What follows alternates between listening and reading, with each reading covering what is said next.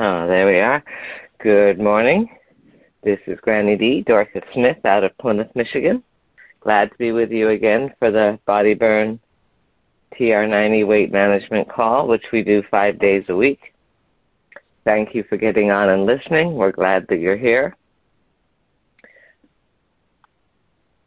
The Body Burn 30 weight management or TR90 weight, weight management program is amazing. There's five of us that talk to you on different topics. And I am currently talking about the brain with Brain Rules and John Medina.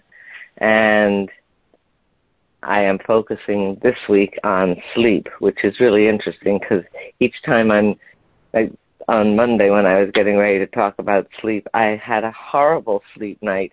And of course, what happened last night? I had another horrible sleep night. So it's interesting how your thoughts and uh, anxieties can keep you from getting yourself rested. And the thing to remember is that when you are in, when you are sleeping, your brain is going full tilt. There is a fight between two armies, and this fight is sometimes referred to as the opponent process model. Dement, Dement, D-E-M-E-N-T, the scientist who studied the teenager who stayed awake for 11 days, began to define these two opposing drives. As he did so, he noticed that some strange things about the war that they were waging. First, these forces are not engaged during the night while we sleep, are not only sorry, let's get back to get back this again. First, these forces are not engaged just during the night while we sleep, but also during the day while we are awake. Second, they are doomed to a combat schedule in which each army subsequently wins one battle, battle and then promptly loses the next battle. Then quickly wins the next, and so on, cycling through this win loss column every day and every night. The third strange, strange thing is that no one army ever claims final victory in this war. This incessant engagement results in the cyclical waking and sleeping experiences all humans encounter every day and night of our lives. Dement was not working in isolation. His mentor, a gifted researcher named Nathaniel Kleitman, gave many of gave him many of his initial insights. If Dement can be considered the father of sleep research, Kleitman certainly can be qualified as its grandfather, an intense Russian man with bushy eyebrows. Nathaniel Kleitman may be the best may be best noted for his willingness to experiment not only on himself but also on his children.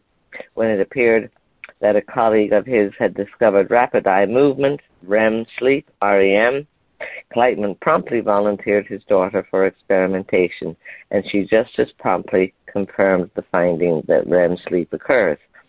But one of the most interesting experiments of Kleitman's long career occurred in 1938 when he persuaded a colleague of him, his, to join him 150 feet underground in Mammoth Cave in Kentucky for an entire month. Now, guess what happened? Really interesting we have circadian rhythms. Free of sunlight and daily schedules, Kleitman could ask whether the routines of wakefulness and sleep cycled themselves automatically through the human body. His observations were mixed, but the experiment provided the first real hint that such an automatic device did exist in our bodies. Indeed, we now know that the body processes a series of internal clocks, all controlled by discrete regions of the brain, provided, providing a regular rhythmic schedule to our waiting, waking and sleeping experiences. This is surprisingly similar to the buzzing of a wristwatch's internal quartz crystal, an area of the brain called the suprachiasmatic nucleus, part of that hypothalamus we discussed earlier. Remember that hypothalamus, that's where the, the learning begins, and then when you're remembering, that's where the remembering begins. Of course, we have not been characterizing these pulsing rhythms as a benign witch wristwatch. We have been characterizing them as a violent war. One of Kleitman's and Dement's greatest contributions was to show that this nearly automatic rhythm occurs as a result of a continuous conflict between two opposing forces.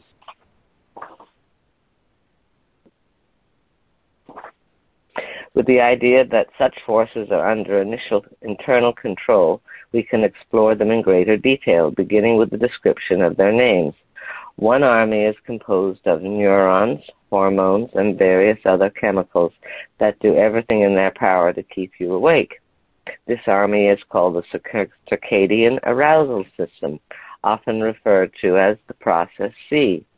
If this army had its way, it would it would make you stay up all the time. Fortunately, it is opposed by an equally powerful army, also made up of brain cells, hormones, and various chemicals. These, comb- these combatants do everything in their power to put you to sleep.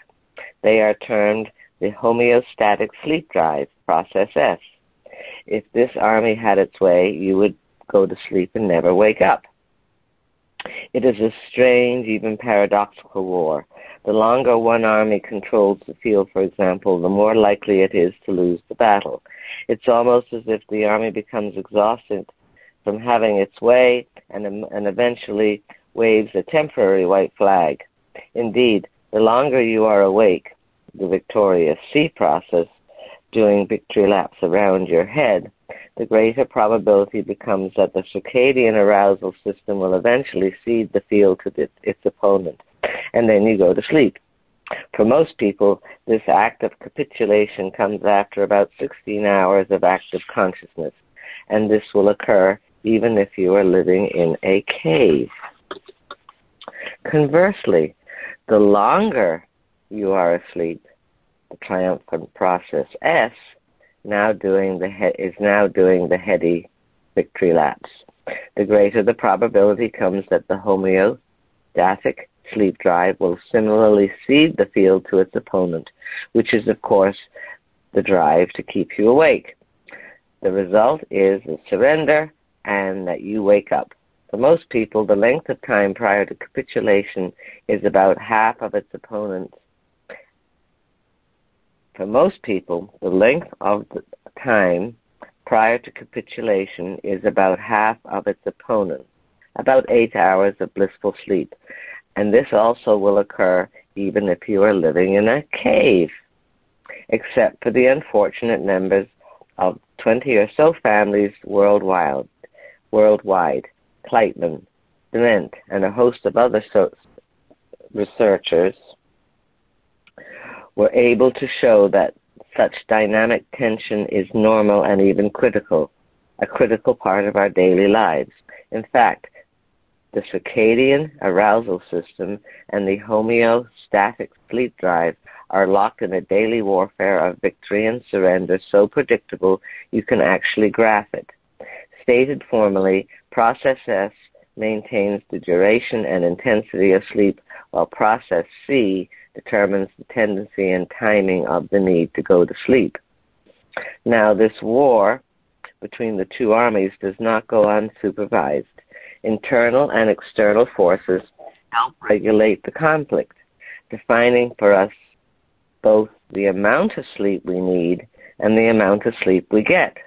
We will focus on these we will focus on two of these internal forces, chronotype and the nap zone. Let me say that again. Two internal forces, chronotype and the nap zone. To understand how they work, we have to learn, we have to leave the intricacies of battle for a moment and explore instead the life of a newspaper of newspaper cartoonists and advice columnists. Oh, we will he's also going to talk about birds. Lark or owl. The late advice columnist Ann Landers would vehemently declare, No one is to call me until I am ready, and then take her phone off the hook between 1 and 10 a.m. Why? This was the time she normally went to sleep. The cartoonist Scott Adams, the creator of the comic strip Dilbert, never would think of starting his day at 10 a.m. I am quite tuned into my rhythms, he has said. I never try to do any creating past noon. I do the strip from 7 to 8 a.m. So here we have two creative and well accomplished professionals, one who starts work just as the other one's finishing his workday. About one in ten of us is like Dilbert Adams. The scientific literature calls such people larks, more palatable than the proper term early chronotype. In general, larks report being most alert around noon and feel most productive at work a few hours before they eat lunch. They don't need an alarm clock because they invariably get up before the alarm rings, often before 6 a.m.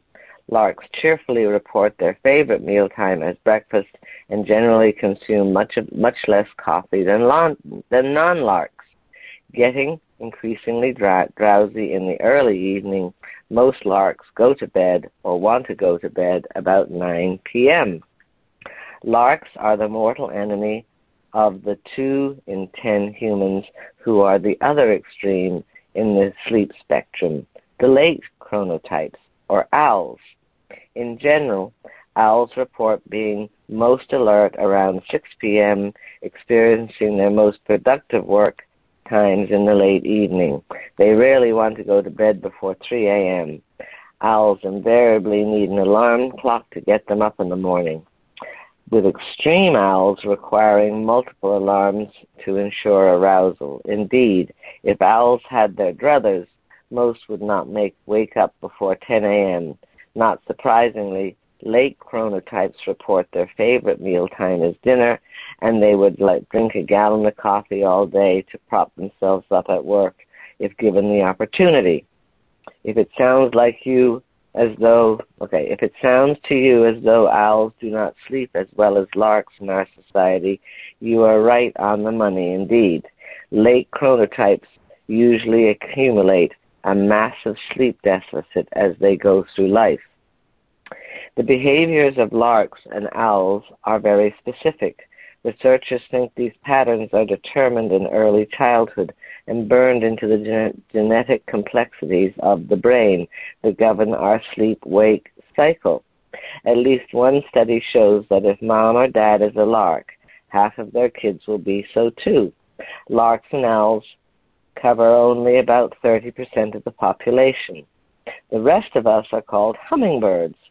True to the idea of, the con- of a continuum, some hummingbirds are more owlish and some are more larkish. And then there are some in between. To my knowledge, no British moniker has ever been applied to those people who seem to need only four or five hours of sleep. They instead are referred to as suffering from healthy insomnia. So, how much sleep does a person need? Given all of our recent understanding about how and when we sleep, you might expect that scientists would come up with the answer fairly quickly. Indeed, they have. The answer is we don't know. you did not read that wrong, or you did not hear that wrong. They don't know. After all these centuries of experience with sleep, we still don't know how much of the stuff people actually need. Generalizations don't work. When you dig into the data on humans, what you find is not remarkable uniformity, but remarkable individuality. To make matters work, sleep schedules are unbelievably dynamic. They change with age. They change with gender.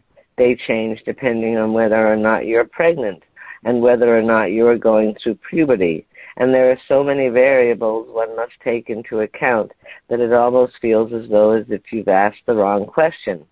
So let's invert the query. The query: How much sleep don't you get? In other words, what are the numbers that disrupt disrupt normal function?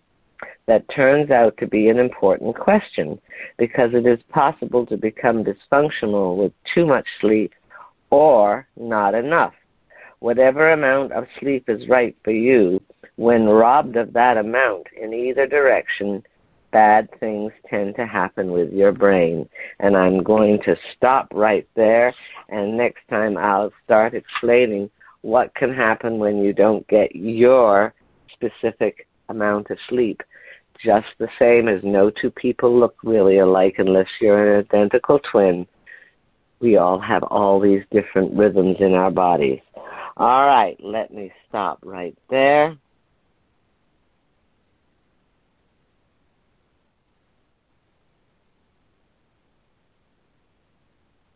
Oh, it didn't work. I pressed the wrong thing.